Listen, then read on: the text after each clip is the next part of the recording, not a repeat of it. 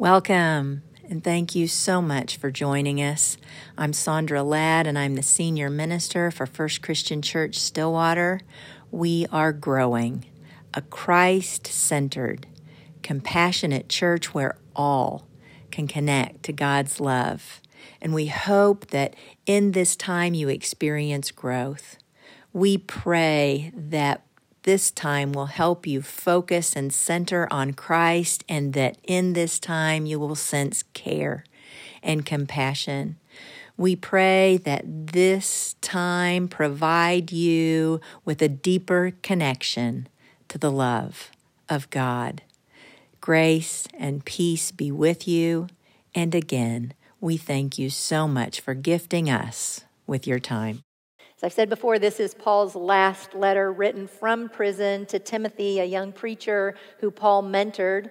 Most likely, Paul was aware that his time on earth was nearing an end. He was probably aware that he was going to face a martyr's death. We picked up in the middle of chapter 2 with these words Remember Jesus Christ, raised from the dead, descendant of David. This, this is my gospel. So much powerful truth in those few words. In fact, what most of what really matters is contained in that sentence. Remember.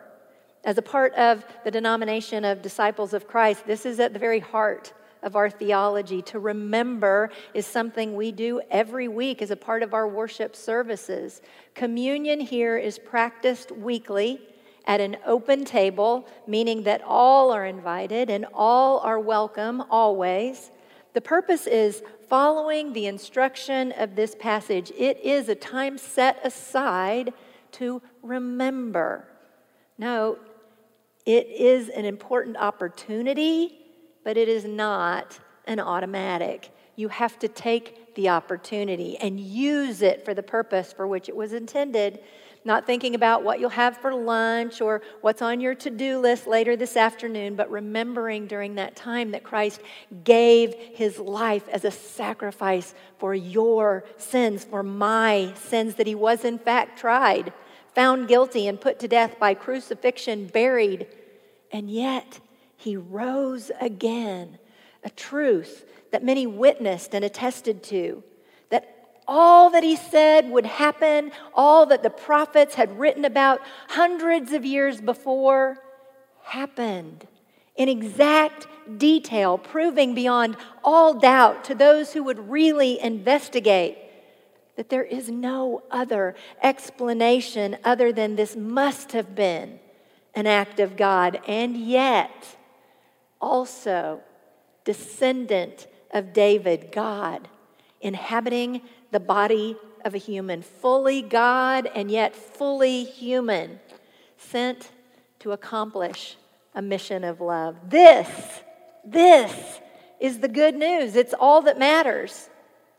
Paul, through an encounter with Christ, came to believe this for himself that all of this was in fact true. He totally turned around his life tra- trajectory, turned from crucifying Christians to winning people into the kingdom of Christianity. He spent his life sharing the good news. And at the end, at this very end, he encourages Timothy spend your life doing the same. Share the good news. Paul is so convinced that he states every hardship, including being imprisoned and chained, is worth the effort because the Word of God cannot be chained. Can I tell you that you are witnessing evidence of that today? These words that Paul wrote for Timothy from prison still provide powerful impact, even to a group gathered in person and online. All these years later, God's word indeed will not be chained. It wasn't stopped by putting Paul in prison. It wasn't stopped because of the many who were put to a martyr's death. Our creativity in making sure that we could continue services throughout COVID was actually nothing new. It was just a different way of doing what had been done throughout history. No effort, no effort, no matter how great, has ever worked to chain the Word of God, which will accomplish its purpose according to God's will.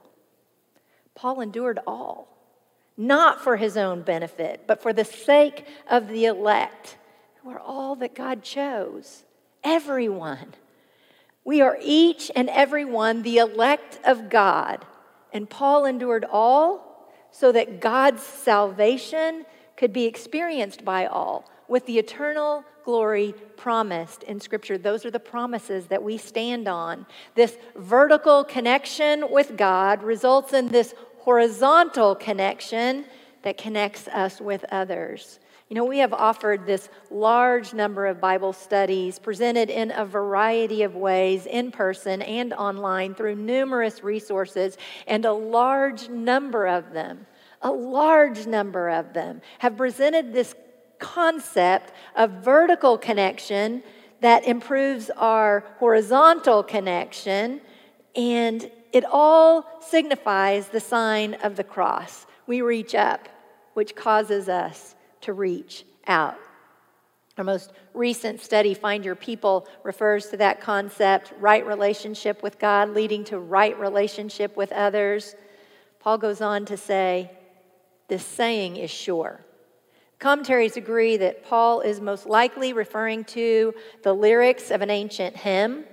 Hymns were originally words of the heart, poems, songs, outcries of the soul sometimes accompanied with musical instruments, but not always. I did a lot of research this week on this topic because it is so important to so many of you, and I believe that it's important to God, and I want to get it right.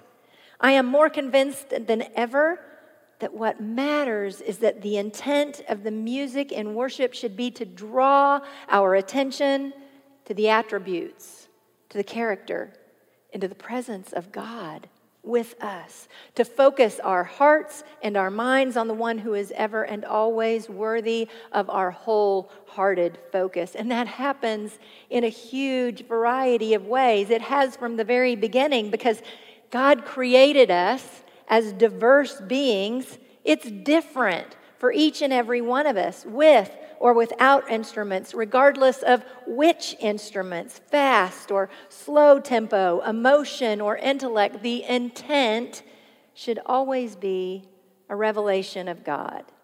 And all of us, all of us, need to set aside our personal preferences and realize that a revelation of God is our focus, and that will not happen if our focus is in what we like or don't like.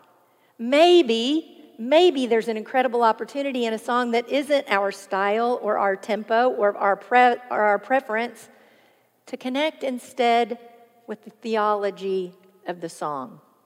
And to tell you, I experienced that myself last week as we sang, I know in whom I have believeth during communion in a much faster, upbeat tempo than I would prefer during communion. But how can you sing the words to that song and not trust that God is still able to do incredible work no matter what? It seems to me like a bit of a contradiction to sing that I believe that God is able and yet act as otherwise, or profess faith in God and stick my hands in my pockets and refuse to sing because those words aren't being sung in a tune familiar to me or incorporating the instrument of my choice. The words from the hymn that Paul wanted Timothy to share, they were about sacrifice and giving our lives completely and totally to God, about endurance, knowing that it will not always be easy, but it is always worth it, about God's faithfulness, even when we are unfaithful. Remind them of this, Paul says, and warn them. Avoid wrangling over words isn't that awesome? If you take nothing else from today's message, I hope that you hear the amazing inclusion of us Oklahoma folks in the use of the word wrangle. Do you not get this incredible visual of this rodeo cowboy that's wrestling in the dirt with a calf? Trying so hard to tie up those legs with this calf that just struggles not to be bound. And, and, isn't it more? Isn't it just what we're living right now? Like, isn't that what we experience on a daily basis? Isn't that just a beautiful, beautiful visual? of our political mess and division that we witness multiple times each day, wrangling over words, does no good. But it ruins those who are listening. Wisdom that we should all carry in our hearts and our minds. Maybe when we have no control over what's being spoken, we just don't listen. The passage closes not with what we shouldn't do, but what we should do instead. And I love this do your best. Many of the preachers providing commentary on the scriptures from the Revised Common Lectionary advised against using the epistles, counsel that I did not see before I selected the passages for our focus, but I'm baffled. Why? I have loved these passages. And I love that simple phrase just do your best.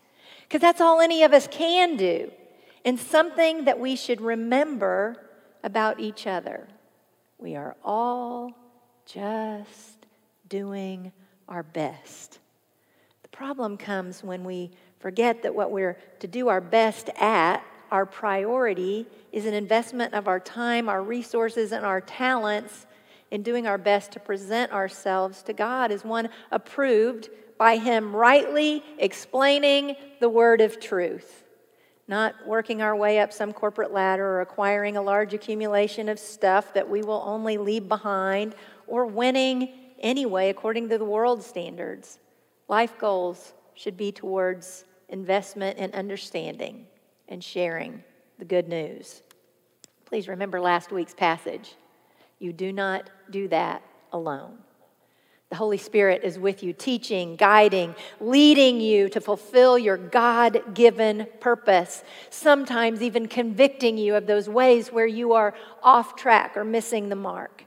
Ashley gave me a wonderful compliment this week as we were talking about this passage. Her kind words brought encouragement and confidence, but it's also just a really good example of the truths that we've been studying. She said, For me, you rightly explained truth last week when you concluded the service, sharing the example of God being able to accomplish his purpose in spite of the mistakes made in the service. She said it was a great example of the words you had just preached. And not only did you make that connection, but you took the time to share it with us. I didn't, however, see it on my own.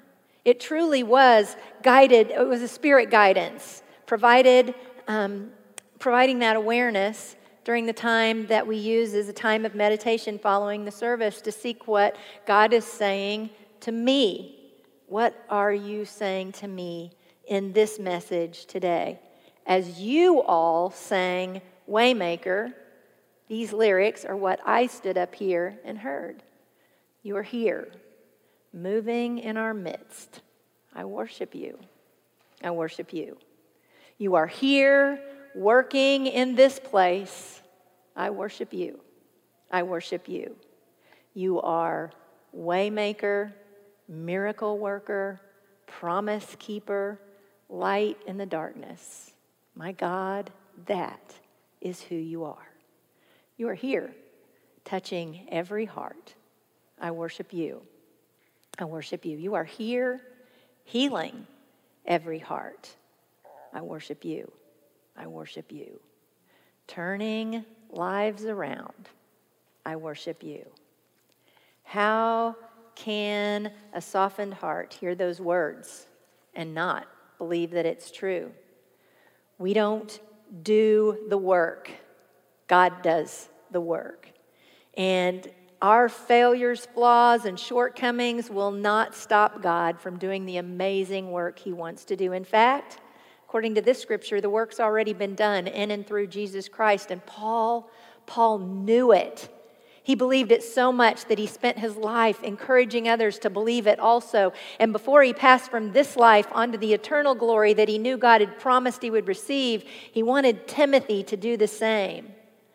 I would bet Paul never imagined that God would use those words to influence us all these years later.